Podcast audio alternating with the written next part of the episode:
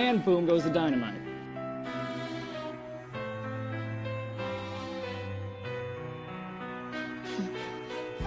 After all you put me through, you think I despise you. But in the end, I want to thank you, because you made me that much stronger. And boom goes the dynamite.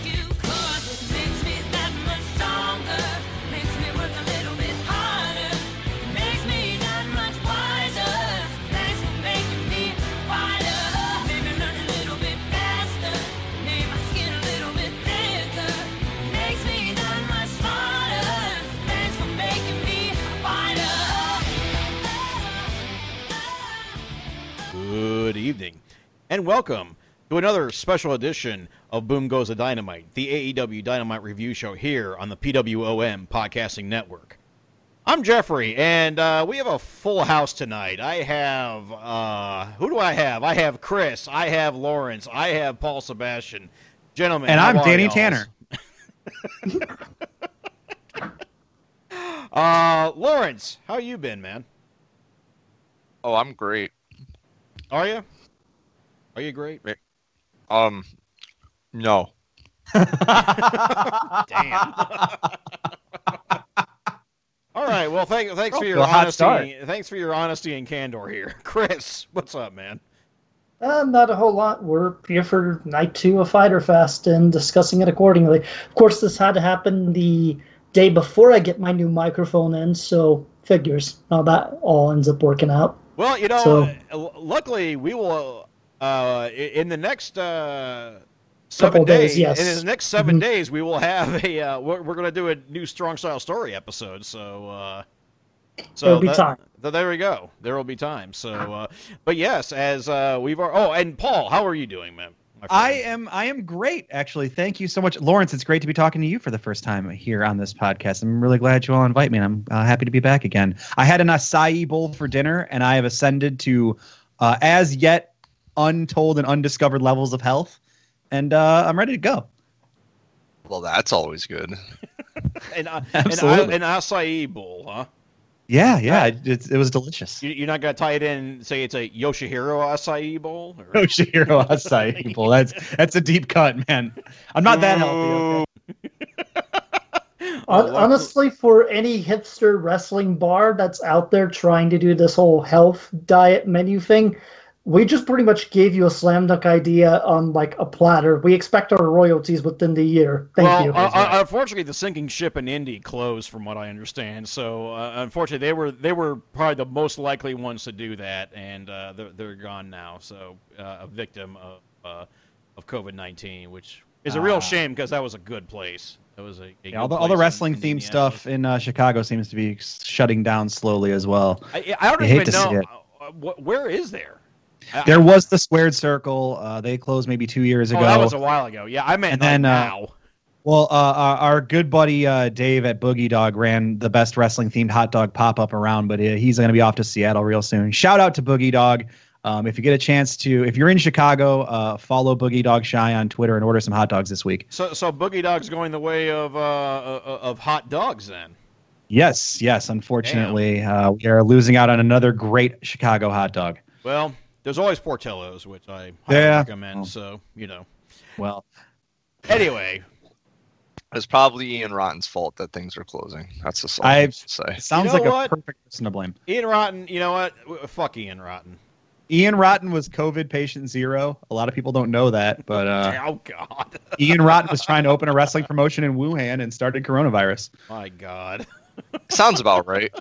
It's just I mean, I, Do the I, I mean, I. I mean, I have been. I, I- I mean, I have been down to that area of Indiana a couple of times. So uh, anyway, I, I mean, it sounds about as real as his BJW tour that never happened in 2004. So Oh. Oh. right, uh, is there anyone else we want we want to bury at the top of the show here? Hmm, Enzo Amore. Fuck Enzo Amore. Okay. Just in general. Uh, Lawrence, you haven't been here Uh, for a while. Who do you want to bury? oh boy, um, You you, Hey. you get one shot at somebody. Matt Riddle sucks. Oh, get him. Oh boy. Get his ass. What an asshole. Get Wow. his ass. I'm I'm so I want to like burn his shirt honestly. Like I have his shirt in my closet and I just honestly want to throw it away now. I'm like just so disgusted. I Um, think part and parcel. and it's- I'm glad you brought that up because I think something that comes part and parcel with being a wrestling fan, and especially over the last couple months, is like having a stack of canceled wrestler shirts you don't know what the fuck you're gonna do with anymore. I'm just gonna like like, what do I do with all this shit? Uh, guy. They're go- they're go- they're going to Goodwill. That way, I actually get some tax money out of this bullshit. Uh, there you go. Just Well, kind of make that out or something. well, you know? I don't, well, I don't want someone to pick it up, buy it, and wear it somewhere. I mean I, I know what we'll do when we run out of toilet paper again. Maybe we could box them all up and send them off with like the uh, the team that like loses the Super Bowl next year if they play football again. Oh no. we'll just have like soccer teams in like uh in like Somalia with like the losing Super Bowl team, and then like the other team is just a bunch of canceled wrestler shirts. Like there's like a Teddy Hart shirt and a Joey Ryan shirt. Can we just not cancel Somalia? They deserve better than this. Come Yeah. on now.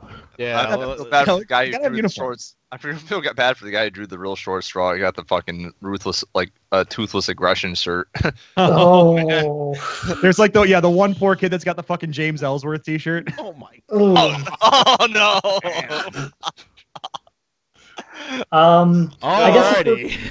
for burying somebody once No. again, Chase and Rents can go to the depths of hell. Like, how does Okay. this guy have a job at anything? I don't he think should that's be good in enough jail. for him. He should be dead. Whoa, Parody. Yeah. Whoa, Wrestling wait, wait a storyline. minute I, I. I, I appreciate it. This is not actionable. It is all parody. Yeah. Oh man, Holy I love it. Wow. I love okay. coming, hot, coming in hot. I love it. Oh man, I'm already having a great time tonight, boys. Let's fucking get into some wrestling. Let's I thou- it it. sounds like we're all ready. we're, we're ready for night two of AEW Fyter Fest, live from Daly's Place in Jacksonville, Florida. Your hosts, Jim Ross, Tony Schiavone, and Excalibur. We go right into our first match, the AEW World Tag Team Title match. Uh, the, the the make good for Jon Moxley being unable to appear on this show tonight. Uh, so Kenny Omega and Adam Page up against Marq Quen and Isiah Kassidy, Private Party. Uh, let's let's uh, go around the table here. Lawrence, what did you think of this? Um, it was. I mean, I, I thought it was pretty, pretty solid. Um, I, I, I don't think it was uh one of the the best matches of their run so far. Uh, from uh, Omega and Page, but I thought it was a pretty decent match. They, uh, I thought Private Party got a pretty pretty good shine in this. I mean, they were uh, they didn't look bad by any stretch of the imagination. They looked pretty competitive with them throughout, and um, uh, you know they had some pretty pretty nice hope spots in there, uh, close calls. But yeah, I don't, I don't know. It was it was solid. It's a good match, good opener. Uh, Chris. Yeah, I'm with Lawrence on that. And that in terms of opening matches that they've done for television AEW shows, whether it's the special stuff like Fyter Fest or Dynamite episodes, not uh, their best work, but still really good to carry the opening uh, segments. And uh, Private Party definitely got a bit more shine, which they have been needing for quite some time ever since we initially kind of started them hot in the company with that upset during the tag tournament and then just sort of let them on the wayside for a little while there. So it's that slow, gradual rehabilitation of their image with Matt Hardy playing the role of manager for them, which, hey, if it keeps Matt Hardy from doing singles matches, I'm all for. Yeah, Uh, oh, Like, not even unironically, it's just the man's hips and knees can't take it anymore. So, no. like, that's not a good use of him. uh, Paul. Uh, yeah, I think we're you kind of nailed everything there. One of the things I really liked about this match, and what we're gonna kind of see as we go along with uh, the rest of the show, is this is the first in a series of matches that uh, kind of told a story with uh, its booking and with the kind of the narratives and themes that they were trying to get across throughout this whole show, right? And I think the big uh, name of the game was near falls. A lot of near falls, a lot of deep two counts, a lot of moments that you really thought it was going to go the other way, and they used that throughout the show tonight uh, very effectively. Uh, so that's what I really liked about this match. And I was corresponding with someone who was like just starting to watch wrestling like as an adult right now, and that person really Oh, enjoyed this God. match too, which I think was very. This is well, this is uh, something that's cool. Is like when you look at through the lens of new wrestling fans, what do they like? What do they find entertaining? Uh, and this is a match that entertained a new wrestling fan, which I thought was cool. Yeah, I mean, I thought it was okay. I didn't uh, like Lawrence. I didn't think it was like the best Omega Page match, and I honestly didn't think it was the No, best no, private but- party match either. But it's a hot But- start, right? Yeah, Like, it- it's a hot start, and like that's what they, they, they that's what the whole job was. Like I think everyone knew what the result was going to be. No one really, you know, it, it wasn't even you know a planned match or something that was hyped. It was hey, go out there, give the fans a hot start, give the TV audience something to look forward to, but then we'll get into the meat of the card. Yeah, I, I- I think that really this was. Um, yeah, I think that really this is placeholder at, at this point. for- Yeah. because they, we're going to get the inevitable Omega. Excuse me, uh, Omega Page versus uh, FTR match. Uh, Which yeah. great. Let's let's keep Omega and Page together to just go on a tour of wrestling all these tag teams before they end up breaking up. I want to Yeah. see them wrestle FTR. I want to see them wrestle Butcher and Blade. I want to see them wrestle the Lucha Brothers. I want to see them wrestle. You know, if you want to put together new tag teams, I want to see them wrestle Cutler and Avalon. But you know, that's just me. Yeah, man, I tell you, I mean, they're uh, they've they've really become a pretty solid team together. Uh, I uh, I enjoy watching their stuff. I mean, they they've they've been made to look like a million bucks too, though. I mean, like Well, they they- have not taken a fall this year. Yeah, I think it's it- one of those well- classic examples of just when you put together like two like real stars that just know that can work together. Like those, some of those super teams work, some of them don't. Uh, but when they do, they're just very entertaining to watch. You know, there's Rock Mankind, there's Yeah. uh, uh, your uh, your Mega Powers and all that other kind of stuff. But I try to keep the the Hulk Hogan talk out. I, Yeah, uh, but honestly. I think like uh, you know, like as much as uh, you know, they want to maybe folk, you know, try to make Omega feel like this big star, man. I tell you, I think uh, Adam Page is, is stealing that away from him. I agree. Oh yeah, Yeah. a hundred percent. He's, he's But I think taking, Kenny's he's stealing the show settling here. into that role really well. I think Ken, Kenny's figuring out what he's. I think he's really hitting his stride right now. Actually, um, this stuff and uh, like having him featured as a tag wrestler. I mean, that's what we all love about Golden Lovers, right? Like Kenny Omega as a tag wrestler is great. Yeah, I, I think I actually think I said this uh, was it a couple weeks ago, uh, Jeff. I believe was the same the same sort of thing I was kind of getting at. Is I think I think Kenny's just a better tag wrestler in general than than he is in singles. I just I just don't really get into his single stuff much because it could be a little masturbatory and like, you know, Oh, Kenny oh, oh. Omega. O- only Like- a little, huh? Yeah, I Oh, mean, he's, the, it's he's a kinda- leader I'm, kid I'm being wrestler. you know? generous. I'm being generous, Jeff. yeah it's a it's a really interesting dichotomy in a way because it seems that we really underrate Kenny's tag team work but overrate his singles work and that's kind of a just hmm it makes you think for a little bit in terms of just like our priorities in terms of like focusing on what should be good about him what should be bad etc it's weird Well, you know, say the least well, no, no, no. I, I understand because you know, take like say the the four pillars of heaven, who yes, we're all excellent singles wrestlers, but you know, I, I even did a whole show on uh, on this network of my favorite All Japan match, and it's a tag match with all four of those guys. You know, Mhm. and so don't you know? So yeah, I, I think and sometimes that's just i mean look at we're going to get into that eight man tag but you look at uh you know some of the principles involved there and i think we'll probably have a similar conversation Yeah, I, I well, I mean, uh, obviously, tag team wrestling in the last God twenty odd years has taken a, a, a complete dive in a back seat, and I, I do actually appreciate that this company is actually making an attempt with it. and no no pun intended but we're definitely seeing a revival in tag team wrestling Uh, yeah, yeah. I mean, and it, it's here at some of the- aew at least like Yeah, a- specifically within all elite wrestling Yeah, and it's been, a- a- and especially the, the, the, the tag title matches have been, especially some of the most enjoyable matches of this company, e- especially this Sure. year. So, Mhm. Absolutely So, of course, in the end, just to make this official, uh, Adam Page, you know, pins. Oh shit, who was it? Was it? It was Marq Quen, wasn't it? yes it I was think Mhm. so Okay, yeah. Um, pins Marq Quen, uh, buckshot lariat, and uh, there we go. And what, there's what do they call that com- combination of the lariat v trigger there is there a name for it or Uh, Uh, it's called the last call It's the last. Last, Yeah. what a cool, call, yeah. cool name. That's a cool name. But uh, yeah, so uh, you know, th- th- they're still trying to hype up, you know, the the issues between Omega and Page. I really wish they would just ditch that part. I mean, if they want to ha- eh, still big up the the issues between Page and the Young Bucks, that's fine. I I don't mind that. But I mean, we really need to quit this. You know, Omega and Page have issues with each other. Dude, they drank together. They don't have issues with each other. Okay. I mean, it's uh, Kenny poured that beer out. Kenny wasn't happy. Kenny wasn't down with it. yeah, but I mean, Kenny, they- Kenny, Kenny wasn't comfortable. And you know what? You have to keep doing this, right? Because I think but one you of the know things what? that But but wait a minute, Adam Page didn't give him that beer. right, yeah, but yeah, that's it's- true. It's the But it's like FTR by proxy. Like like Page drank it, and he was like, "I'm going to drink this beer. Why don't you drink this beer, bro?" Well, I I saw that they. It was. they- I, I would. I'm just going to make a ruling. Uh, it was not dudes rock behavior. probably not. No. Dudes, dudes were not rocking. So after the match, we get a quick blip that uh, Cody Rhodes is going to be on Hot Ones on July the 14th. Um, I, I, I've seen ads for this show. It's a YouTube thing, I think. Uh, they- I'm glad you. I'm glad you said it that way because I was just telling somebody about this.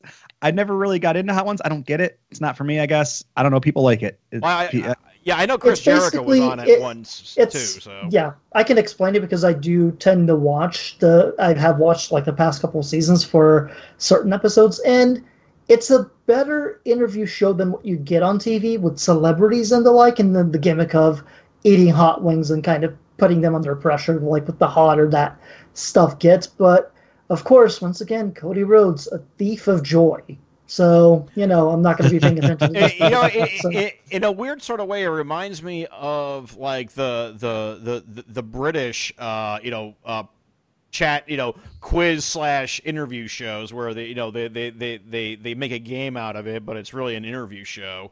Um, yeah that's a you know, that's a good way of describing it yeah. I'll, it- I'll I'll come I'll come on and, and be the Cody defender every time. Again, I will I will defend no. Cody. the Cody I will come in Defender has beat it. logged on. The Cody defender has Oh. logged on. Here we go. I'll just I'll just say this to be fair to Cody. When the character stuff drops and when he's doing like just those kind of just regular guy interviews, he is like a charismatic guy. I mean, he's Dusty Rhodes' son. He's a Rhodes. He knows how to. He's well spoken. He's like a good storyteller, and he, usually has something interesting.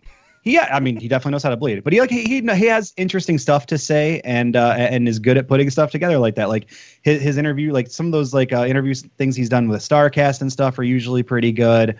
Um, so uh, there's probably something there. I don't really have an interest in watching celebrities eat hot wings in really any form, but like you know, Cody's not a bad interviewer or anything. Oh, He has a great like, like hey, you know, Cody, like, he'll go on podcasts. He's pretty good there. fight Eddie Kingston, you coward. Or J- There you go. Walrus. one or two, one of the two. Either way is fine.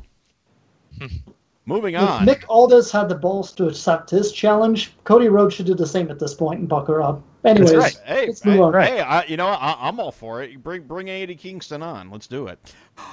Our second match of the evening. Uh, Lance Archer with Jake the Snake Roberts going up against Joey Janela, and we start off with Sonny Kiss being used as a weapon. Yeah, I was really worried they were going to do the squash here for a second. They they almost had me. I was like, oh no, oh no. But Sonny Kiss being used as a weapon, I I was kind of on board with, Yeah, no, it was great. Uh, Espe- uh, especially since Sonny get gets his own back later with the 450 splash. So Yes. Mhm. Yes. Monster Lance Archer, very good. This match started off really well. Uh, convincingly made me think like, oh, this might be a short night. The Joey comeback, really good, and uh, had had some great back and forth. Joey got a, a lot of shine there, got a lot of his stuff in. You got to see some Sonny Kiss. They worked together a lot. Uh, fun match overall. too bad Joey Janela has like some questionable taste in associates, but uh, you know. I mean, hey, uh, apparently uh, him and Nasty Leroy are on the outs because Leroy hung out with Enzo. That's like the latest Yeah. drama with, Yeah. with Oh, oh, Joey's okay, well, well, well, Joey hangs out with a neo-Nazi, so you know. well, Yeah, I don't really. I, I that the the Shlak Nazi thing is uh, a, a weird debate that I just. Oh man, Uh, I don't know debate anything with about me. that. Fuck him. Is- and I- that, that- that's my burial. That's my burial segment. Fuck Schlock. there you go. There you go. And fuck, and yeah, I mean, I, I, I I started to watch. I, I saw like the first two matches of that of that backyard show on Saturday, and when I realized that Schlock was going to be the main event, I was like, "Yep, nope." Uh, and, and like I love like the people that cape for him. It's like he's not even a good wrestler. He's terrible. Oh no, he's not a good wrestler. He's just big and like you know hits people and stuff, which is like fun in its way. Like you, you know, I, I like big meaty men slapping meat matches. Uh, I'm in the Big the E school is- of like. Like like, he doesn't cool even do that well. exactly. and, and the point is, there's other big meaty men who slap meat better. Oh yeah, I mean one of them is you know on this show and is like wrestling for championships and rightfully so. There you go. But yeah, interesting finish in terms of the table that Joey was initially trying to set up to do stuff with becomes his own undoing. The sort of iconoclasm blackout through off the apron for the Hell table. of a table That spot. was Woo. that was fun. Woo. So, yeah. So I I, I- I like that. Uh, Lawrence, what did you think of this? Uh oh, have we lost Lawrence? I, I I'm here. Sorry, I had to There grab some water um because I am thirsty and um Hey, when I- Sonny Kiss comes on your TV, no one can blame you. no, he just spit it out. oh, I almost I almost did. oh my Wow, God. we, have, we, have, we have our we have our first on air near on air death on this show. spit take on the fucking show. Uh, Hey, if your last image of your in your head is Sonny Kiss, you'll die living. yeah, yeah, you, know, you ain't kidding. Um, no, this match I- is I- I- is is Kiss the mango of our time? Possibly. They're, they're- possibly just like actually cool and funny and good. Um, yeah, no, this match was pretty solid. Um, I, I, I enjoyed it, and it's actually like fun watching like Archer throw Janela around like a fucking rag doll and just like beat the shit out of him. Um, I, I enjoy watching Archer just do that in general. Joey's one of the best at getting beat up in all of wrestling. Yeah, very good at getting his ass kicked. yeah, that's pretty much all I like care to see him do because I, I he's not a very good trained like individual. So um, No, that's not what he does, right? Joey Janela has a very specific lane of wrestling and, and a way to entertain people, and it isn't through like traditional techers. You know what I mean? No. It's not, he ain't, you're not you're not gonna go out there and expect Zack Sabre Jr. shit out of him. Yeah, he's the one who gets beat up, makes a fiery comeback at some point, and you either get a win out of it or a loss you lead to the finish at that Yeah, point. but either way, you're gonna at some point during the match, you're gonna go, oh fuck, whoa, what? I just- oh. Yeah. I just kind of like worry about where Archer's really going though. I, I, I just I don't know what they're gonna really do with him at mm-hmm. this point. It's I mean, like it's he doesn't anything, really he doesn't really seem to have a direction at the moment. yeah, him, big like him, strong monster guy beat people up. Like that's all you need him to do until he can wrestle for a belt, right? yeah, even like him and like and like Brodie Lee too. I worry about, and I know we got to that at some point. It's just like, but I just worry like those two just like were brought in with like a lot of fanfare, and now they're just kind of like There. just the guys. Well, we're gonna Mhm. have uh, and we're gonna have uh, Brian Cage possibly be in that Yeah. same situation here coming up. But- right. But on that note, let's let, let's move on. We uh, we have a Darby Allin promo where he jumps from a great height backwards. Dar- Darby Allin stuff, yeah. Darby Allin stuff. I didn't recognize, I didn't recognize who he was with. It was like like something from like you know the the, the Red Bull you know Daredevil series or something. Oh, I you know what? I wasn't paying enough attention. I was Oh, like, oh, Darby jumping off that was. Travis Pastrana. Oh, was it? Oh, Oh, cool. wow. And, and I'm sorry, I don't know who that is. I don't know who that is. Oh my God, Oh, Jeff. really? Well, yeah, I he's like a motocross guy. Well, I don't follow motocross. I, I, I, I remember when I was like like six years old, and I was very excited to get the Travis Pastrana uh, uh, R- RC bike uh, for uh, for Christmas. Uh, that was on advertised on television around that like 2000 2001 period. right, but Yeah, Lawrence, you're around also that only, age, I was really into the X Games. I was a big X Games kid, so Uh, like I'd call it motocross just in like that kind of specific terms. Okay, well, I, I, yeah, okay. So around that time, I was, um, yeah, I already had my first kid, so yeah, I uh, was kind of out of it at, at that point. Sorry. Well, shit. Yeah, sorry. Jeff, ti- Jeff, ti- Jeff is old. News at 11. Yeah, while you were tape trading, I was watching uh, like the Street Luge Yeah. X Games '98 on ESPN two. Hell, fucking yeah.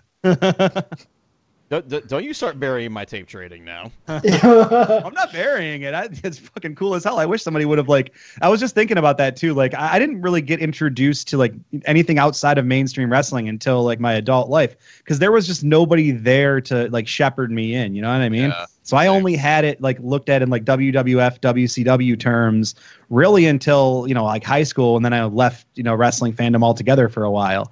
And I just never had anyone to bring me back in until the internet when I come back to it in my 20s. And then you have all this shit you can just go search up. I mean, that, I mean, I that, didn't I mean that that's fair. I mean, you know.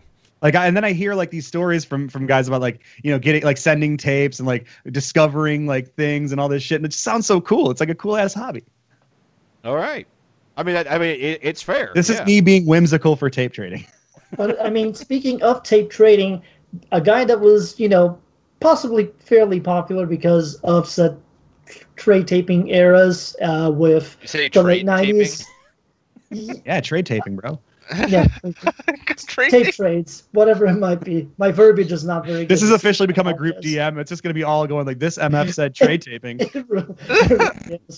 But it is a situation in which an old ECW guy in Taz shows up alongside his client, Brian Cage, to talk about stuff with Tony Schiavone. And there's an announcement. And Jeff, what was that announcement? Uh, that announcement was that's the the, to the heart. the Major revival, major announcement, the revival of the greatest. No, they're actually called FTR now. Sorry. Oh, sorry. Oh, oh man.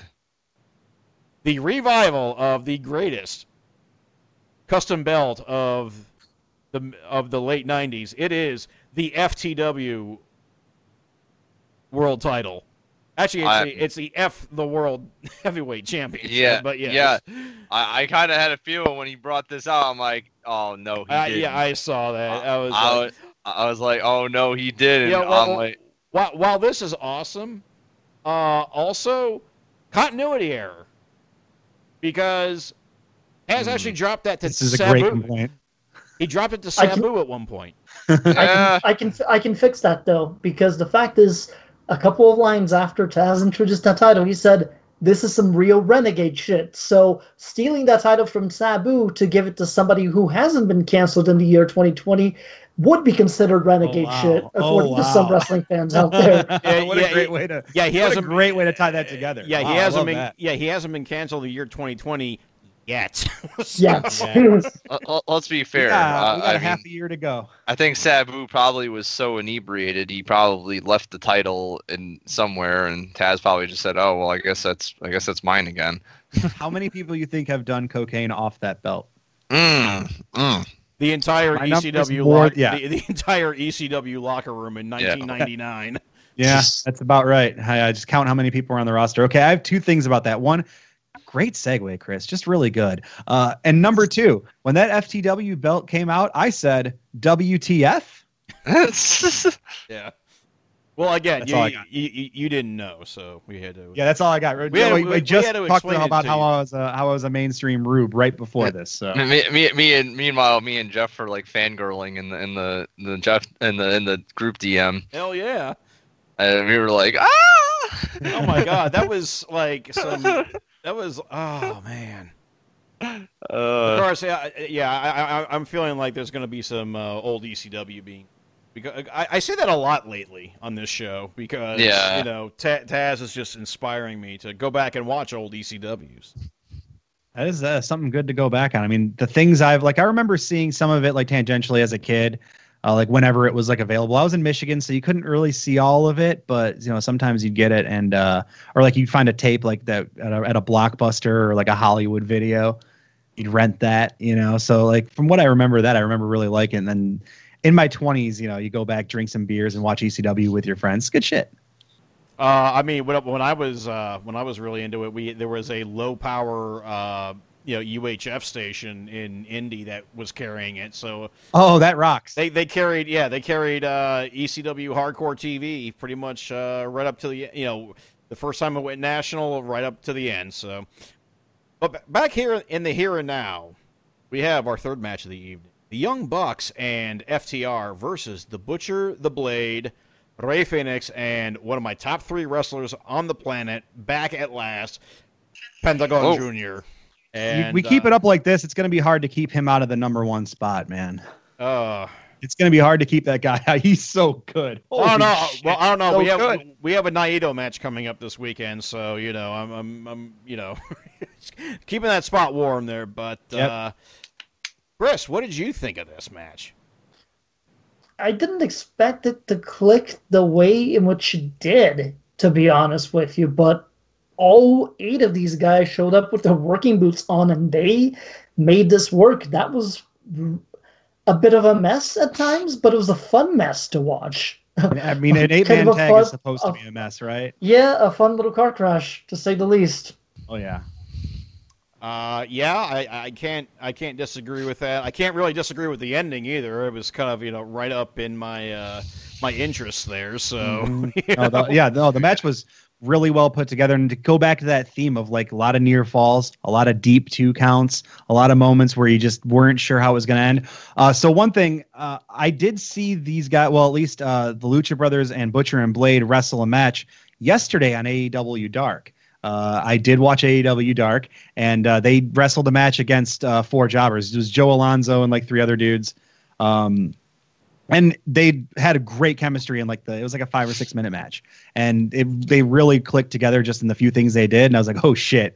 All right this is probably going to be real good. As long as ftr and uh, young bucks kind of do their end and holy shit they did too. Yeah, no, they were uh, they really worked well together. I was like, wow, they they Got figured that they figured that out real quick. all the more excited to see them wrestle each other at this point. Uh, Yeah, yeah, I- yeah, I, I, everything went in this match pretty much went right. It's the way that they kind of booked it and started off with just some real stiff spots, like those uh, those early chops and kicks and like uh, like are like throw uh, like throwovers and stuff really laid in. Like there was a lot of real stiff stuff, loud noises, Mm. um, and then it just yeah all started devolving right, and it just kind of turned more and more into that into that mess. To Chris's point, like it started out fine and just kept unraveling until it was just fucking chaos.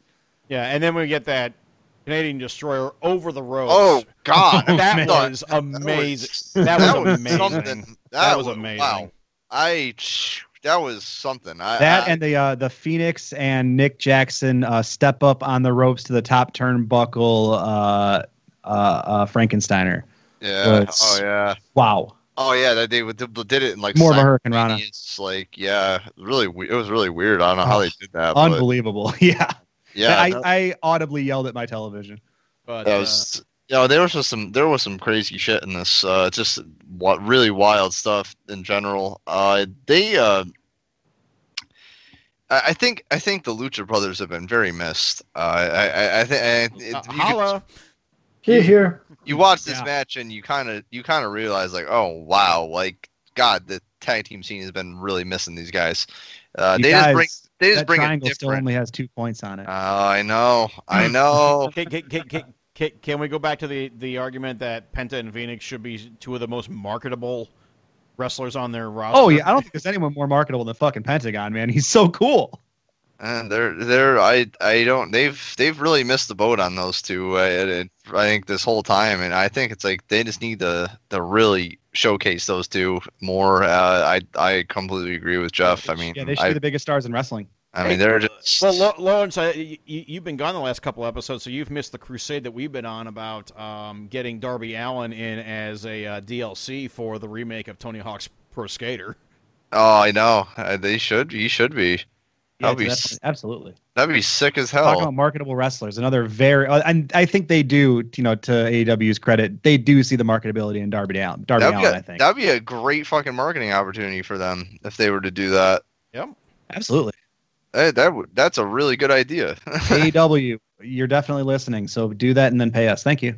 That's, So I'll in take the five Going to need thirty-eight thousand dollars. Thank you. Yeah, we, oh. yeah, we, yeah, we, we, we, so far we've come up with so many marketable ideas for AEW, and I don't think they've bid on any of them yet.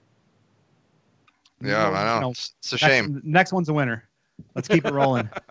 let's let's do keep this rolling. Uh, so coming back from commercial, we go outside of Daily's place. Big Swole walking up and is served some papers informing her of a suspension brought about by Britt Baker herself. You can't kidnap uh, people. Apparently, that's according to Tony Khan on Twitter. Said he was Yeah, she was suspended for kidnapping. You can't kidnap your fellow wrestlers. And, and then, of course, uh, during the entire course of the night, uh, stuff was getting commented on that. Chuck Taylor going with a comment saying it's like also call times at 2 p.m. and she showed up at 9. Whoops. Uh, and, and, Wait and then Excalibur comes back and I'm going, then why did you show up at 4? And then Big Oh, Swole eventually, Big Swole near the end of the show basically went, because I can do that. Stay out of grown folks' business, Chuck. wow. Damn. Oh, Your answer. Big Swole's a savage. I love her. uh, So much. fantastic. Oh, yes. uh, yeah, what? Yeah, wasn't it uh, Big Swole who was yelling at uh, Lance Archer on the golf cart? Yelling, Yes. "You ain't shit." Yep. She's awesome. I love her. Yeah, she rocks. She she does rock. And on that note, our fourth match of the evening, uh, Nyla Rose in a Woo! two on in, in in a two versus one handicap match against uh who is it? Uh Carrie Page and Kylie Kenzie King- Page. Kenzie Paige. I'm- Kenzie I- Page. I Put some respect on the Mean no, Girl's I name, or can't she's going to put you in the burn I- book. I, I- I was I was gonna say like they're like the most white girl names ever. Just I- that's I all. could- Yeah. My, my white man's girls. going in the burn book now. No, I could I couldn't read. it. I couldn't read my own scribble, so yeah. Oh, uh. Kenzie Paige, I think I think is pretty good. She's been on Dark a lot, and uh, again, I, I watch AEW Dark every week. I do a little series about it on Twitch every Tuesday. Uh, but I've seen quite a bit of Kenzie Paige, and I think she's pretty good. So there, there's something there. You do a dedicated series to AEW Dark, Paul. I do. It's called Into Darkness. Wow, it you has a cool well- name, at least. Well, he you does. are he- one dedicated sick individual. Well, if well, he you does it watch- so we don't have to. me, if you'd watch it with me over the last, especially, I'd say, I mean, during honestly the quarantine time, but like the two, but last like two months, especially, they have figured out how to use that show, and uh, I think it's been quite good. all right. Wow, I'm. I'll take It's your an word for hour it. to an hour and 15 minutes. It's eight or nine matches a night. Do They just bang them out back to back. It's good. Interesting. I, I don't know. And I also, have you can see, where else can you see Griff Garrison? The Oh. real question: Where else can you see the future of professional wrestling? One Griff. Here's the thing: in like five to seven years, when your listeners here and and you fellow co-hosts here uh, see Griff Garrison hoisting the AEW Championship belt over his head to fanfare in a sold-out crowd when crowds come back or whatever. Uh, you're gonna remember I said Griff Garrison is the future of professional wrestling. That, You heard that- it here first. that- that's Fair all. enough. Getting in early, getting on the ground Griff Garrison floor. Yeah, that's awful optimistic that they're going to be around in five to seven years. But okay, I am an eternal optimist. Jeff, Jeff, Jeff the internal pessimist. Wrestling is Anyway- escapism. Anyways, back to this particular match, uh, or as we call it, Nyla just kills Oh people. Oh my God. And Hell she did. Hell What yeah, She she squash. most did. certainly did. What a squash! I love it. it was glorious. Absolutely. Glorious. Welcome back. Nyla. Please wrestle on my television more and, and beat up everybody. I, I could honestly just watch Nyla Rose squashes like like every every single week. And yeah, no, she really does have that quality of like an old school like monster heel pro wrestler. Yeah, Just wanna kick the shit out of people like Bam Bam Bigelow or like yeah, you just want to Right. see her on like a Saturday morning just take a jobber and rip her head off. yep, Yep. yeah. And then the aftermath of this was interesting because for a couple of days we've been hyping the fact that she would have an announcement after the match was all said and done. And, you know, she gets on the microphone, basically goes about actions speaking louder than words. But that recently she's been looking in the back and sees a lot of great wrestlers and a lot of those guys with managers. So that now she's taking it upon herself to hire a manager. She's not ready to quite tell us who that manager is, but she's promising that, you know, considering the history in AEW with at least two guys that have managers having had championship gold at some point or another, uh, the example being Cody with Arn Anderson, and of course, just as of 30 minutes ago, Brian Cage with Taz. Yeah, Brian Taz earned that belt. The FTW title. So it's a situation where it's like her manager is going to ensure that she wins the title back from Hikaru Shida. So interesting angle because I don't think personally that Nyla of all people is someone that would really benefit as much from a a manager just because she is literally that action speak louder than words kind of wrestler that just can get over on sheer physicality alone. But And she's able to cut a could- promo. So I was gonna say Yeah, Nyla exactly. could cut There's a also fucking that, promo. too. Nyla's super charismatic. mhm. I think I might know who it is, but I want to hear your ideas first. Uh, I have no clue as of yeah, yet, to be I, honest. am I've clueless. given it a shot. I think it's Preacher, and then he's gonna give her the Black Craft belt. Oh, oh my god. Can we just let that? she said she's die getting. already? she Like, said she's getting gold, good. and she cited the Taz thing. Uh, we, we have a point of reference. Well, um, on a more serious guess, um, I, I, I would, I, I, I don't know. I, I kind of makes sense because I don't think she's really gonna be actively wrestling any longer. Um, and she kind of just disappeared from TV after a while, and I think it kind of makes sense with the type of character Nyla's doing and the type of dominating force she is, and I, I think it could be awesome Kong. Possibly. I'm so glad you said that. I'm so glad you said that. I was. That was my serious thing too. I love that. I love I- that. I just I think it makes a lot of sense. It kind of it kind of just works out. I think in in that fashion. Um, it Well, just she is still gets. under a contract too, isn't she? That's Yeah. what exactly what I'm saying. You know, they're probably looking for her for something for her to do. I don't think they. I don't think they feel comfortable with her wrestling any longer. I think she's just kind of. I don't think she really wants to do it any any longer as an active like competitor. Um, I think those days are kind of behind her at this point. It's and- too bad we didn't get to see her get a proper match with Nyla, but I think this would be a very interesting use. Yeah. An- Uh, an it's- it's interesting too- substitute. Uh, it's too bad we didn't get to see that Awesome Kong versus Aja Kong match that was teased a year ago. Yeah, Yeah. yeah, Oh, right. man. that just kind Yeah. of dissipated. Yeah, I mean, Well- what- believe me, man, sitting in Vegas just with the edibles coursing through my system, I was very, very excited. about that.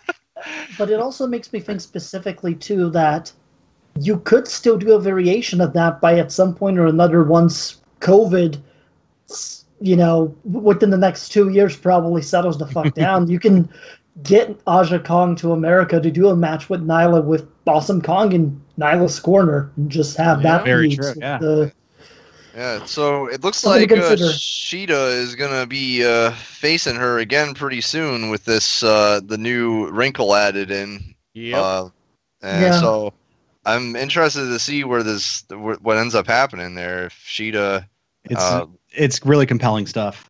ends up uh, uh, retaining, or she she maybe she drops it back to Nyla. yeah. hey, I mean, it's at, at the very least we have some sort of direction to carry the division for another month or two at this point, especially with half of that division being stuck in Japan right now. Yeah. Oh, Yeah, and um, another uh, person I'm high on, Shanna, is stuck in Portugal. We were just Yep. kind of talking about her. Yep, that is Uh, that someone too. that I think is going to be uh, a big deal.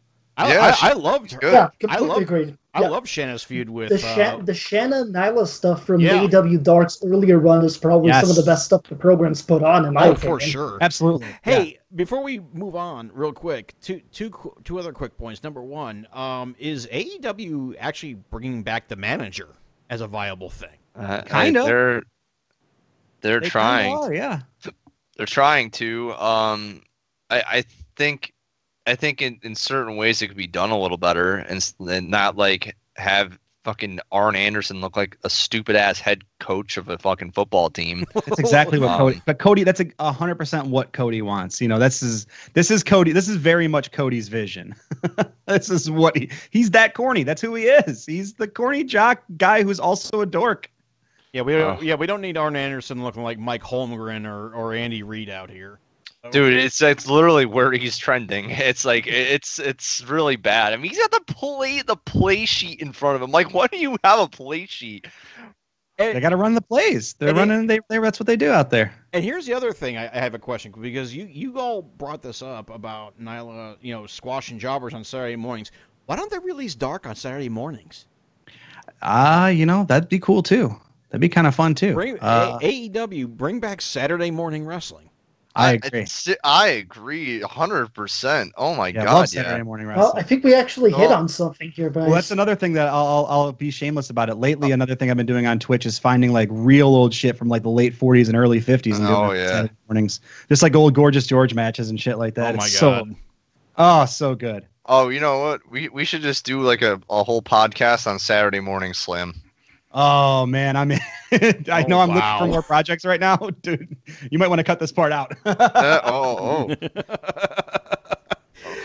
Moving on, uh, we have Colt Cabana on the injury table. And- please tell me that was kayfabe. Before we go any further, please tell me was that real?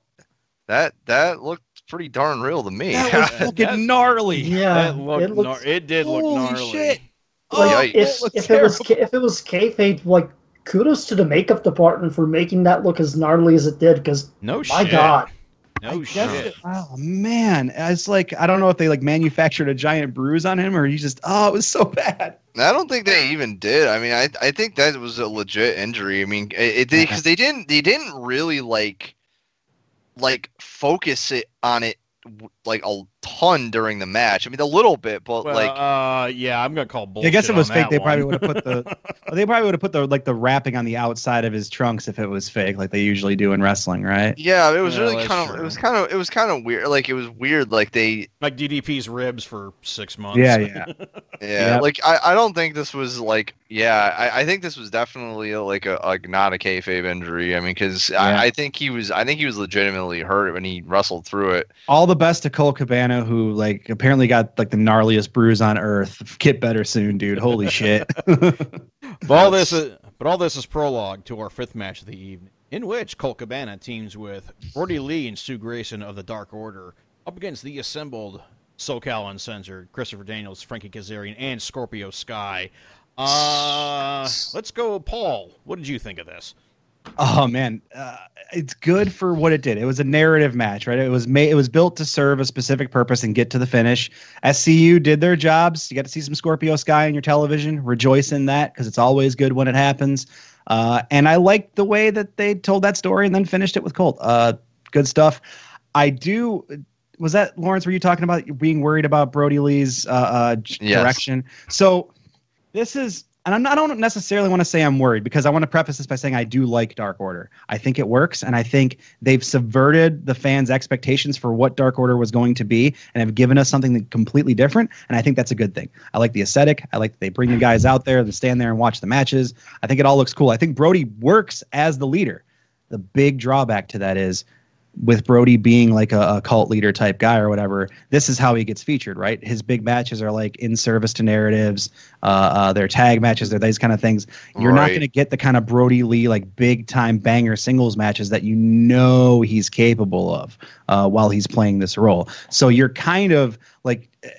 I don't want to say handicapping yourselves, but that's like some Brodie Lee is a great wrestler and will give you like really compelling bell to bell matches if you get him in the ring with guys like Mox or with guys like Cage or with guys like oh yeah, or with guys like uh, uh, Hangman Page. He will give you like some absolutely great wrestling. So kind of sucks that we're not going to get as much of that. no, I know, and that's what I think is is largely disappointing to me right now. Um, but God, God, I gotta tell you, man, I- God, Stu Grayson is so underrated as a Yeah, Yes. as a wrestler. My God, he Um, is another guy you can see on AEW Dark more often because uh, he wrestles on there sometimes. He he he was fucking fantastic in this match. I'm like not even like gonna be tread lightly on that. Like he he was fucking fantastic. I think he was like the worker in this match. Yeah, yeah, he he, he Mhm. definitely was the guy who kind of tied it all together.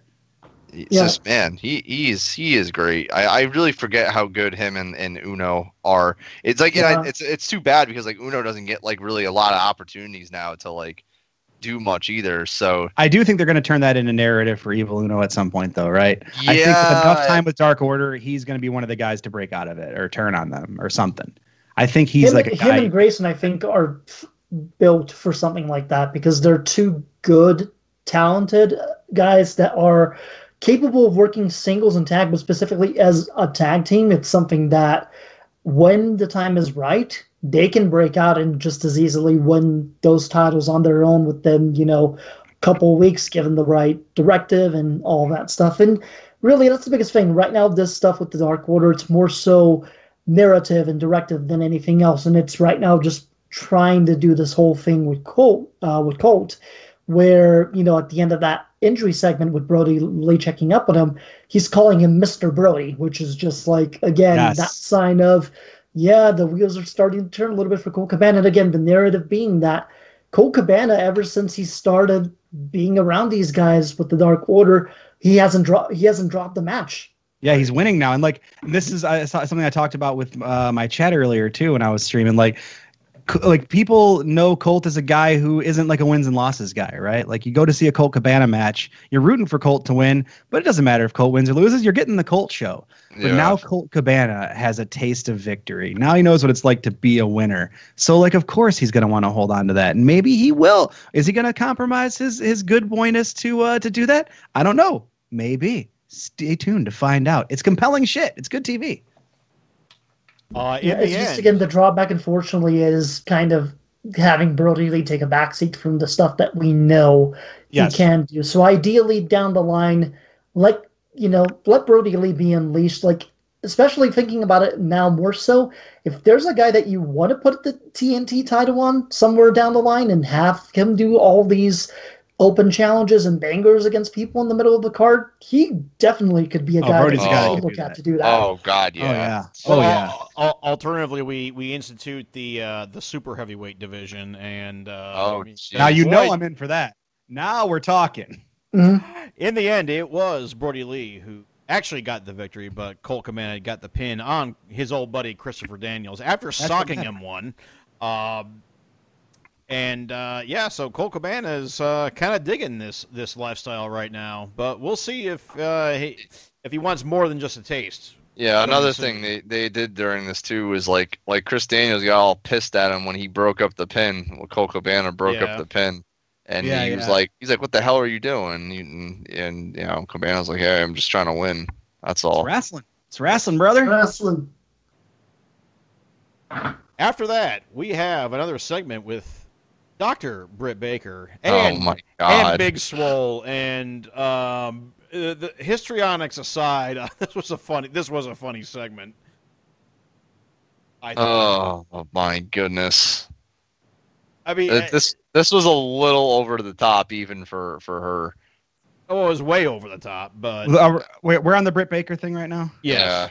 Okay. Um, are we gonna address the elephant in the room, like the, how bad this looked? Like I Oh, was not. yeah. This is Yeah. like big Karen energy, and I thought I don't think they realized what it was gonna look like when they did it.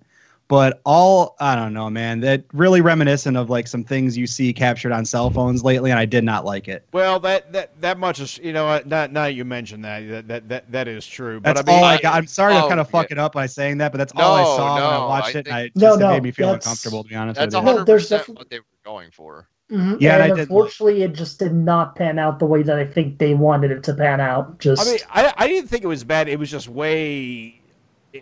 The, the, the histrionics were way over the top. Yeah, I really don't need to see a white lady and not in a mask yelling at a black lady in a mask uh, that they shouldn't be there. yeah, I, I don't need that. Oh yeah, well you're right. I don't need it. You know what? You're I right. don't need it. You're right. We're wrong. Sorry. it's not about right or wrong. It's just eh, you know, it's just it's it's about just what I observed in the moment, and it's just the vibe it gave me. And I know that's going to be different for everybody, but it just did not do it for me. I, yeah, and I just- and, and thought- I've, I've sp- I've spoken highly of Britt Baker's character, and I think the character is good. I just thought this segment was poorly thought out. Yeah, I just don't know how long they can they're gonna really stretch out this big swole and and Britt Baker stuff. I mean, like, what are you just gonna have them be in hijinks every week? Like, I mean, yeah, you got to find some sort of payoff. Uh, let and let Britt maybe go away and let her knee heal for a while, or something. Just Mhm. it's fine. It's fine to take like and and again, the character's pretty good. Give her vignettes. Uh, let her be like, no, I went home because my knee hurts. Screw you guys. Like, be a heel. It's fine. yeah, But with that, we get our very much long-awaited main event of Le Champion Chris Jericho teaming up against freshly squeezed Orange Cassidy. Um, my God, Chris, you're you're you're the biggest Orange Cassidy fan in the room. Room, you take this one away. Are you sure about that? are you I sure mean, about that? Yeah, I'm You're the maybe biggest one that I know. maybe, but I'm on this podcast too.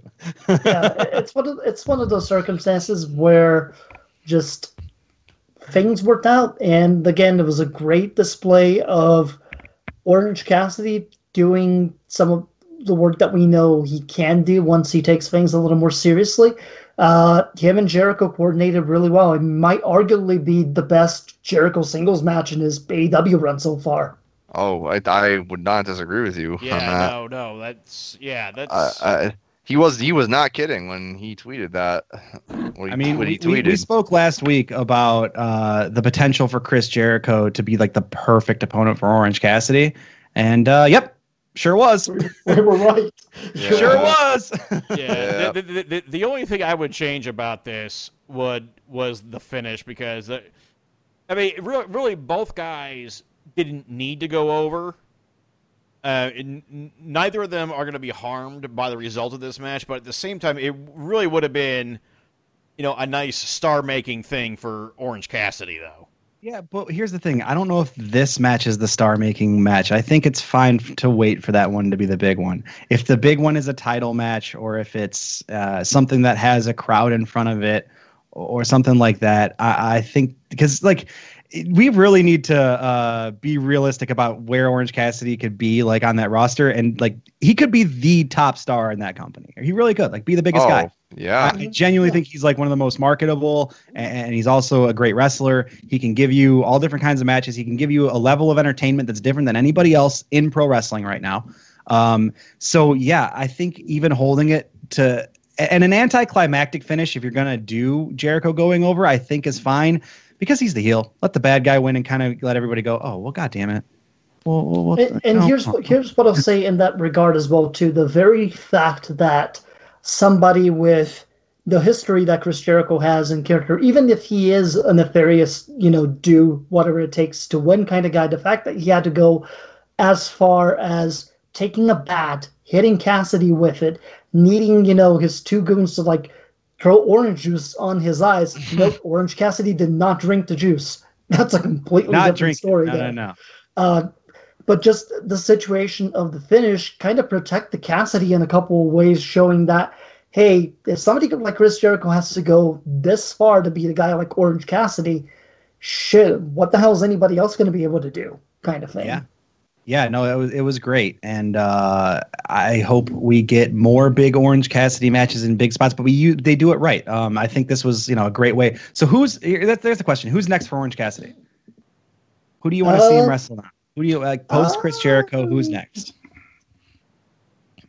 I think you can go. I think Cassidy is one of those guys you can really put with anybody again and just get something out of it. Ideally, if we didn't live in a COVID world, seeing him and Pac again just to see like how much closer Cassidy True. could get to finally beating him would be a fun uh, Yes. set of affairs. And that's probably the big win you get him. You put him in Pac, and eventually he beats Pac on a pay per view, and fucking the crowd's gonna go insane.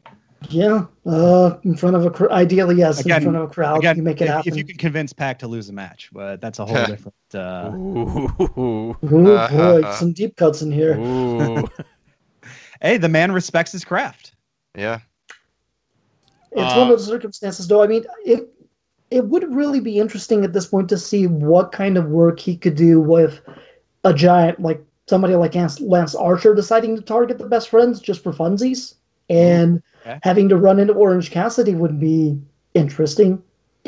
Uh, one quick spot I want to give credit to in this match, though, the deadliest kicks, uh, the deadly low kicks. Actually, into the full-fledged super kick to the jaw was uh, incredible. Oh, yes, it was. Like, Yes, it months was. is worth of a payoff to that, and I'm just like, Yeah, I oh, actually yeah. thought that was the finish for a second there. Oh, that was fantastic. Like, yeah, like you said, it's a long-term payoff for for Orange Cassidy because, like, basically this whole thing, this whole story with Jericho was basically how how much is it going to take to break Orange Cassidy? Like, how much how much is it going to take to get him to take something seriously?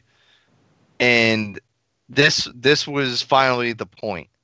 Like this last couple weeks, it was his breaking point and he came out firing in this um just not really fooling around he was took jericho by surprise just jumped him right off the bat and just had him on uh, jericho on his on the edge of it you know for the entire match. Oh yeah, and, and uh that that played a huge part in why this felt so big is because because orange finally snapped. He there was serious character development here from him. Um and you know that spot in particular illustrates that so well because yeah he was playing into his his persona but then he he used it as a as a tactic and not Yes. just the, not just a uh, you know, hey, I'm doing this because I can. Mhm. You know, I, I, he he had a, a purpose and a and a reason to it, and he had he really like it. He really wanted to beat Jericho. Yeah, and I think character development wise, this is a great way to take him because now you can have him go, oh, well, shit, I really can beat this guy. And it took all this stuff to beat me. Like, I really can beat a Chris Jericho. Who else can I beat? Maybe if I really, you know, if I'm not trying, what about when I do try? Like, how high can I rise in this? Uh, and so, you know, if you want to develop Orange Cassidy beyond, like, he's just, you know, the guy who doesn't give a shit or is just aloof or doing the goofy stuff and, and have him take it more seriously, this is a good jumping off point for it. I I love I'd love it if like he he had like a, uh, like his thing would be like he like plays down to his competition, and he like loses loses against like jobbers, but then oh, like I'd really be into and- that. and then like beats like beats like the really competitive guys. he like gets he got a squat well oh, he had a squash on AEW Dark last night. He came in and he beat Will Hobbs in like 10 seconds on AEW Dark. They just had him come in the ring, Superman punch this guy and get out of there. See, like I, I, you know what I and think, it was awesome. I see. I think it'd be even be funnier if he just like li- like fell asleep on the mat and then Oh, and I'm then just really like that. and then just lost and then just that. Like lost and just just lost to him. That is like something that would happen in a Beyond match though, like for Orange Mhm. Cassidy. Like Orange Yeah. Cassidy would do that like in an indie. Yeah. Clearly, the match we all need eh, eh, eh, for forever is uh, Orange Cassidy versus Toriano. Oh, there you go. Oh my I mean, god. It, I mean, if we can't get, oh, if we can almost get a universe where Minoru Suzuki versus Orange Cassidy almost happened, I'm. I was going to be there, so work. cool. I, Uh, I, I, I could just I, I could see it now just like like Orange Cassidy when, when like like Toriano's like about to do like, like his stupid thumb the thumbs the and, and he just grabs his hands and he just puts them in his in his pockets. Yeah, it, it's a good. Yeah, to, yeah, to that's me in good. particular, what I'll say on To- top of it as well is that when you consider the state of the world, if there is one drawback that I would say we would I would have about this match is the fact that we couldn't have it in front of an audience because they would be eating this shit. Oh, up. man. Oh, oh yeah. oh, no, this would've been- yeah, Yeah. hundred percent. I mean, it- I mean, again, the the, the, the wrestlers in the crowd kind of helped, but yeah, we- they did, is- but like a full The fledged like AEW arena roster has that, been yeah. a better crowd than the WWE roster from the limited things I've seen from WWE Wait. talent, like standing Yeah, and thing. hundred percent. Well, Like, from well, what I've seen they're, of them, they're also not under complete Stockholm syndrome. Yeah, and also Yeah. like they don't, and, and they don't have COVID, where a lot of the talent on the WWE roster does. Yeah, well, So- I, I- well, I mean, if you want to see you know wrestling with an actual with an actual crowd, uh, tune in this weekend to two New Japan shows that are gonna Oh, have, yeah. have that. So Yeah, Um, shout out Japan, a country that was able to control its coronavirus for uh, a large. well, I wouldn't go that far, but Yeah, Uh, I still doing better than how us, dude. I still don't know how I feel about us. it. yeah, I mean, I think any. I, I mean, yeah, my my personal thing is no crowds anywhere. Fuck it, but eh. well, hey, did you did you get the email today, Paul, from from Warrior Wrestling? I certainly did. Yeah, I am. Yep, e- even outdoors. Nope. Nope. Nope. Nope. Nope. Nope. Well, nope. yeah, I'm gonna go stand outdoors and risk COVID for a place that books Michael Elgin every show. Fuck off. Yay! Yeah. I mean, they did have Minoru Suzuki last December, but and I'm not gonna go too hard because I've met some of the Warrior staff, and I do think that they're genuinely nice people, and I think they do like a pretty good thing over there. But like, you know, Just- stop booking Michael Elgin. Yeah, that that, it's that might be as a thing that happens soon. Who knows? Yeah, well, I I got I better go watch his YouTube videos with his dip in his mouth, talking Oh. about he's his new beginnings and everything. you're there's only Yeah. one bald male wrestler to watch on YouTube, and it's Ryback. Oh, oh, Um, Jesus. I could tell, I could talk to you about Ryback's YouTube channel for fucking hours. It's fascinating. Well, so, I love could, it. Well, so could so could Mike Dick of uh, Virtual Pros, but do we do we really want to? Is the real question. I mean, I no, I think I think Ryback's YouTube channel is genuinely fascinating because I think Ryback's a fascinating person. Uh, he's Yeah, like, fa- fascinating as in the, chronicling the a man's descent into sheer into complete Lovecraftian madness, or I don't think he's quite at Lovecraftian madness. I think he's just a dumb guy. I think he's just a big dumb. I think he's oh, just a big dumb sincere idiot. really? But here's the thing: he's a sincere dumb guy, and he like he like is like and he like he's willing to like be vulnerable in a way a lot of guys like him aren't. And I do think that's very interesting about him. Does he have some real dog shit opinions? Of course he does. He's a fucking pro wrestler. They all do. But like I think he is interesting and like charismatic and like there's some there's something really oddly uh, uh, entertaining and soothing about watching him just like smash a whole large pizza while just talking about his life for a half hour. It, it, it can't be as bad as Val Venis's YouTube. no, whoa, this is true. terrible. Whoa, whoa, hey, Yes, no, true. no, no, no. The, Okay, we're- no. we're- we're- Ryback is whole, we're- Ryback is actually pretty wholesome. He's like okay, a pretty we're- wholesome. we're- Okay, we're, we're, we're, we're gonna reel this back in now because this is going yes. places. The Judas effect does get it done after Superman punch gets dodged, you know, baseball bat, etc., etc. End of the show, but uh, we end Fyter Fest, and we have Fight for the Fallen coming up this next week with some big matches in the Yes, horizon for and I, too. and I get to create another custom intro for this. Yes. Hooray! There you go.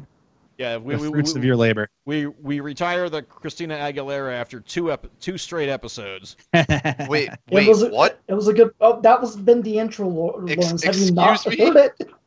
Have No. you not heard the intro? I, I Oh never, my I, I like never listen to podcasts, even my own. So I, I refuse to like listen back to my voice. Yeah, I, Well- yeah, yeah, we've been using yeah. The, the, this episode and last week's is uh the the, the theme is uh is uh fighter by Christina Aguilera. Jeff, I, I have uh, even more newfound respect for you. So ju- yeah, ju- ju- just wait to see what I come up with for next week's episode. So Mm. um, we, I don't think we really need to do a pros and cons. I think we're all pretty much in agreement uh, of what worked and what didn't on this show, and there really, Uh, and there really wasn't much that did not work. I have one pro that we didn't mention. That's uh, Aubrey Edwards just dropping straight down into the juice. Oh make that yeah, that, Oh. just that was a, a pure pro. Just said, I'm dropping right in the juice. Professionalism. Not afraid of the juice. Aubrey Edwards, best in the business once again. She was Uh, asking about it on Twitter. Actually, how about to remove uh, citrus stains off of stripes? Uh, I will say this: I, I, in in the short conversation I once had with Aubrey Edwards, she struck me as one of the most genuine and enthusiastic and knowledgeable wrestling fans I've ever talked to. She's fucking awesome. Um, I'm also gonna shout out that uh, we had no real questionable uh, comments from Jim Ross this week. No, Jr. was under control, and even during the Karen segment, But this was also a pre-taped show, so there you they go. might have they might have made some cuts. They- Yeah. Well, they didn't cut some stuff last week, so Well, that was Nope. live last week, so that's was why. last week live? Oh, that's right. well, they shit. said Oh, well they said it was, but did they? Okay. so All right. anyway, so I think we're uh, yeah. So we have uh, fight for the fallen next week, and uh, you know the, the the long-awaited match between Jon Moxley and Brian Cage. Uh, what else are we? Uh, uh, Pentagon and Fénix against uh, FTR. Oh yeah. Yeah, this should Oh, be yeah. this should be a doozy. That should Yeah. be fantastic. Um, Oh, what else did we yeah. get announced? Oh, we had uh, uh, the combined Jurassic Express against uh, the Elite. Also, Mhm. oh yeah, that's a good one. And also announced on Twitter, uh, Cody's open challenge for the TNT Championship will be uh, answered by Sonny Kiss. Oh, Sonny well, Kiss Nice. wrestling for the tag team for the TNT Championship. Ah, so that's ah, Sonny that's- Kiss finally getting a singles match. Thank Uh, yes, Fucking. Sonny Sonny Kiss needs to be on the television Oh. every single week with no exceptions. Put Sonny Kiss on TV. Sonny Kiss is a fucking star. Oh, that's a weird way to say Eddie Kingston. I can wait on Eddie for. I can another wait one or on Eddie Kingston. if we If, get. and I, you know what? Cody's very smart for doing it as Sonny Kiss to make everybody shut up for a week. Because now all the Warhorse and Eddie Kingston fans will be like, all right, well, that's fine then. Yeah, yeah, yeah, yeah. I think War, no, yeah, no. yeah, Warhorse needs to, needs to get his due first, and then and then Eddie Kingston. But Sonny Kiss, Yeah, we're no, on, we're on board this, for this. This no, this rules. No, I, I, I'm, I, I, no, in jest, I, I, no, this is great. and I'm- Cody, very- I, I, I very this. much, and I know that there's not a lot of Cody love here, but I very much trust Cody and make Sonny look good in that match. Hopefully yeah, So yes. I- uh, yeah, we'll have a perfectly fine match. I, I'm sure. Cody is an expert at perfectly fine matches. That is Yeah. what you get. On a, but with with exception to Cody Dustin, which is my favorite match ever. I it's that just- was that it's- was just it's the- it's art and it's beautiful and it's why wrestling is good. that was that was in its own like universe. I yeah, feel it really does exist as like this separate entity from almost any other pro wrestling. It's truly an incredible thing. Alrighty, well let's let's uh, let's wrap this one up. So uh, let's do the plugs. Uh, Paul, you first. Um, Twitch, just follow me on Twitch, twitch.tv slash thick flare. We're there like every day. Uh, been gaming. We do Lucha Underground on Mondays, which has been a lot of fun. The aforementioned uh, Into Darkness on Tuesdays and all kinds of other shit. So uh, check me out there, and then maybe some more stuff to come. Follow me on Twitter at thickflaretTV, all C's, no K's, and uh, that's about it. Lawrence. You can follow me on Twitter at lob underscore three, and um, yeah, um, I don't know. I, I don't really have a lot to plug right now. I just been not been doing a lot of podcasting besides you guys. Um, we dropped Pure on the Rough like last week. Um, we were kind of talking about some certain, uh, not a lot of wrestling stuff, like some wrestling stuff, but uh, yeah, I don't know. We're we've just been kind of taking it easy, so uh, we'll get back to it again at some point. We love to chill. We love to vibe. I just I just been vibing, bro. Just vibing. Just straight vibing. I'm just trying to vibe. Vibing's vibe. not a crime. Don't be ashamed of vibing. Don't be sorry for party rocking. Uh, listen, I, I'm trying to vibe. I get free free samples from, of beer now. I mean, oh, that's vibing. because of my job. So like, hey, That is simply vibing. I am just vibing today. Vibing Right. for paychecks. That's Chris, the best way to go. Chris, are you vibing? To an extent, sure. an extent. Uh, Uh, you're either vibing or you're not. Sure, yeah, let's go with that. Considering the amount of what like JRPGs I've been knocking out over the past couple weeks, yeah, That's let's go vibing. vibing. Sure. is vibing. Oh, absolutely. There we go. So yeah, you can follow me at Brazilian Fury on Twitter or Instagram. You can also find my other podcast, Soundtracks on the Sticks.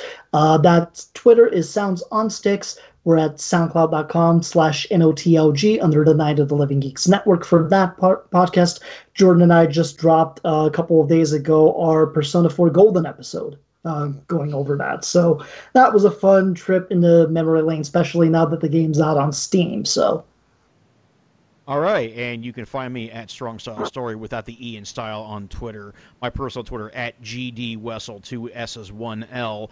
Um, by this time next week, we sh- Chris and I should have a new Strong Style Story out there, uh, going over the New Japan Cup and uh, Dominion, which uh, both wrap up and happen uh, this weekend. So, um, Oh, can can we talk about Master Wato for a second? I, Okay, I will uh, not take any Master Wato slander, and I am Uh, 100, can we- and, I, I'm 100 percent dead serious on this. I will bury I, I you. really, I really want to talk about Master Wato and how amazing Master Wato is. I, I, I am not taking any slander of Hirai Kawato on this program. I'm sorry. he got beat by fucking Douki. oh, he got squashed by Douki.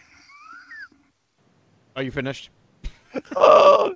Look, I'm just gonna say this. I still think, in some way, shape, or form, this might be the greatest dupe that Gedo's done on us since 2012. Kazuchika Oh, Okada. Oh yeah, no, it really is. I mean, this is this is amazing. This is it, I, Gedo has gotten me to watch, want to watch like New Japan because I want to see this rematch. I, I, want, actually I want to see the I rematch. Ga- Gedo's a genius for this. I have to tell you, like, Like, that, that's the thing too. Like, it's not like I find Douki to be bad, but he's been the job guy in Suzuki Gun for a while. To where it's like, well, they're involving him with the guy that came back from excursion who didn't have the best reviews out of Mexico. Okay, let's see what this shit show is all about. Okay, you know, uh, w- w- we're going to talk about this at length uh, when we Yes, record Strong Style um, Story because I, I, I, I have some hot takes about this whole. Uh, This is a great Kawato- tease Kawato for uh, did your not- listeners. that To Kawato had a bad excursion. I, I, I, yeah, we're, we're yeah we're we're going to discuss that part at length. think- so I think I know my Halloween costume this year. Who, what Halloween party are you going to? yeah, yeah, seriously. Dressing up to go to Halloween on fucking Zoom. Congratulations. Yeah. Oh, I don't care. Just doing it anyway. At home by yourself, like dressed up like Master Wato. yeah. All right. Well, on that note, uh, this has been uh, yeah fun times. Uh, the special edition of uh, Boom Goes the Dynamite for Fyter Fest, and we're gonna have another one next week for Fight for the Fallen. One day we will have a regular episode of Boom Goes the Dynamite, but the, the, next week will not be that week. So That'll be two weeks from now, to be exact. yeah, unless they decide to you know make every Dynamite a, a theme episode going forward. every, every week's a new special now. yeah, well, if they do that, I'm gonna I'm gonna run out of, of uh, custom theme songs then. So. It just got you know, Oh, creativity. Fan submissions. Let's go. Make a theme song All right. for a- an unnamed AEW special that doesn't Yeah. exist. Make one up and make a theme song for it. Yeah, but you have to you have to drop in the boom go, the boom goes the dynamite soundbite though. That's the rule. You have to drop that in.